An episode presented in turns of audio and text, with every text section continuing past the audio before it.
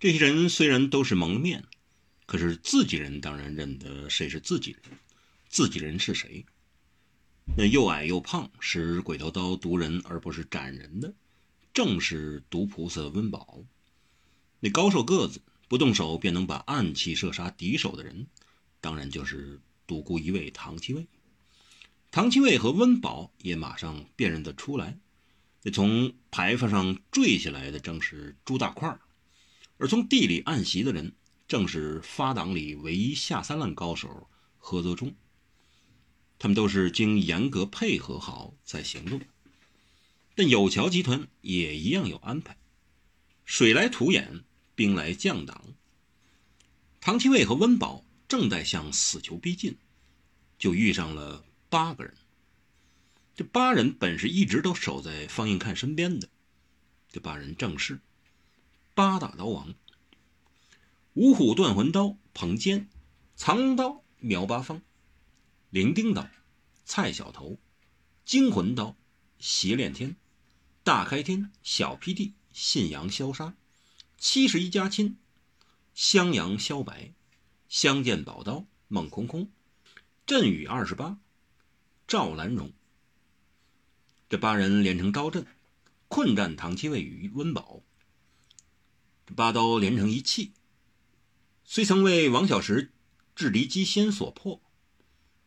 但连当年大侠方格隐也誉为：若此八人协力同心，联手应敌，我单凭天宇二十四剑和天下四大绝招，恐亦未可取胜。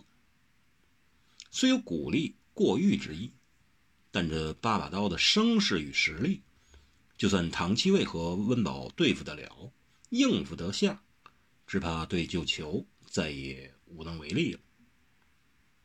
却在这时候，有十人及时出现。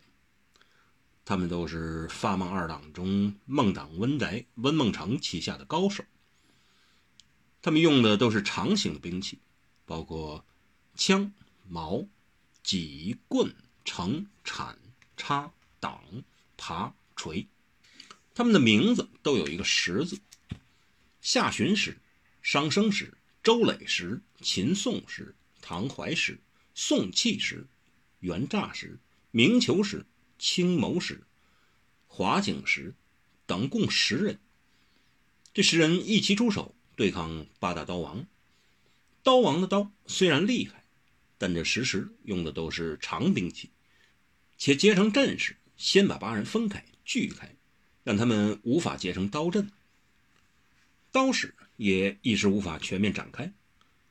若论单打独斗，温门十时只怕仍非八大道王中任何一人之敌，但这十人联手一条心，且一早有对策，撑开了八刀，打散了八人，一时还能算是占了上风。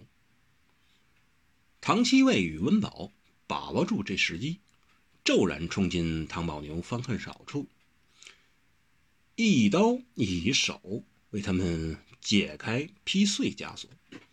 这时机无疑非常重要。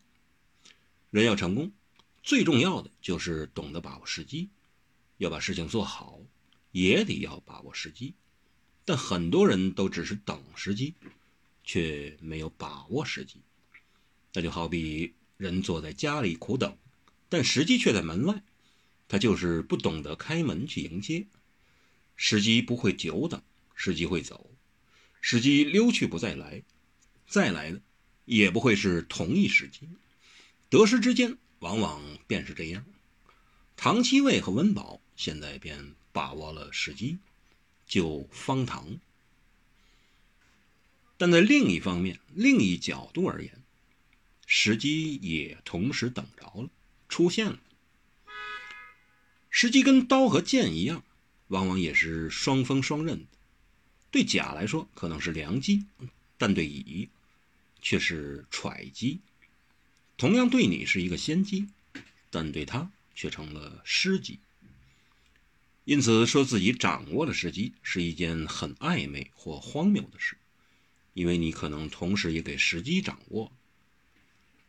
那是时机选择了你，也可能是你得到了时机之后，反而要面临更大的厄运。没有人知道时机到底真正是向着哪一面，而结果到底会是怎样。如果知道，那么很多人就不一定会去求那官职，赚那笔大钱，管那一件事，爱上那一个溜溜的女子，诸如此类。因为没有人知道结局是如何，也许还包括这一场结发场。温饱和唐七卫把握住了千载难逢的时机，踢开枷锁，释放方恨少和唐宝牛。米苍穹和方应看又互望了一眼。米有桥身后有四名清亮白净的少年太监。一起捧了一只不知用什么打造的黑秃秃的长棒，递了过来，但米有桥只挥了挥手，就叫他们退了下去。到了这地步，他们至少米有桥似仍没有意思要动手，因为在他们眼中，唐七卫和温宝已经都是死人。为什么他们会这么想？原因很简单。他们认为自己已掌握了先机，枷锁已开，铐链已断，方恨少、唐宝牛似得以自由。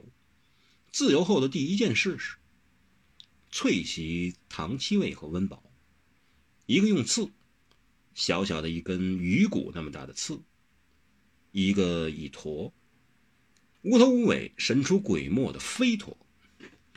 他们当然不是唐宝牛和方恨少。他们是等着杀害来救唐宝牛和方恨少的人之伏袭者。他们当然就是当日金风细雨楼中四大护法吉祥如意中的无尾飞驼欧阳毅、小蚊子、祥哥。他们给蔡京安排来伏击救方恨少和唐宝牛的人。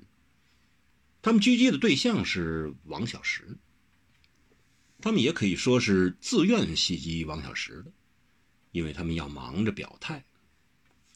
当日，他们于蔡京门下得一时的义子白愁飞效忠，但白愁飞昨夜已在相爷授意下清除掉了。他们虽然能及时转舵，追随蔡相的旨意行事，但为了要表示他们一直以来以为相爷效命，他们不得不急于表示自己是忠心耿耿的。而且得要马上立下一个大功。什么大功？当然没有比杀掉王小石，就算是任何来救唐方二人的人，更能立功表态，讨蔡京的欢心了。所以他们就变成了待斩的囚犯。菜市口的当街斩首，根本就是一个局，一个蔡京要一网打尽京师武林人物的局。而且还处心积虑把有桥集团也摆进了局。唐七卫、温饱骤受突袭，出其不意，他们可以说是死定了。然则不然，世事常意外。错，其实世事并不常意外，意外的只是人通常都料错了，估计失误而已。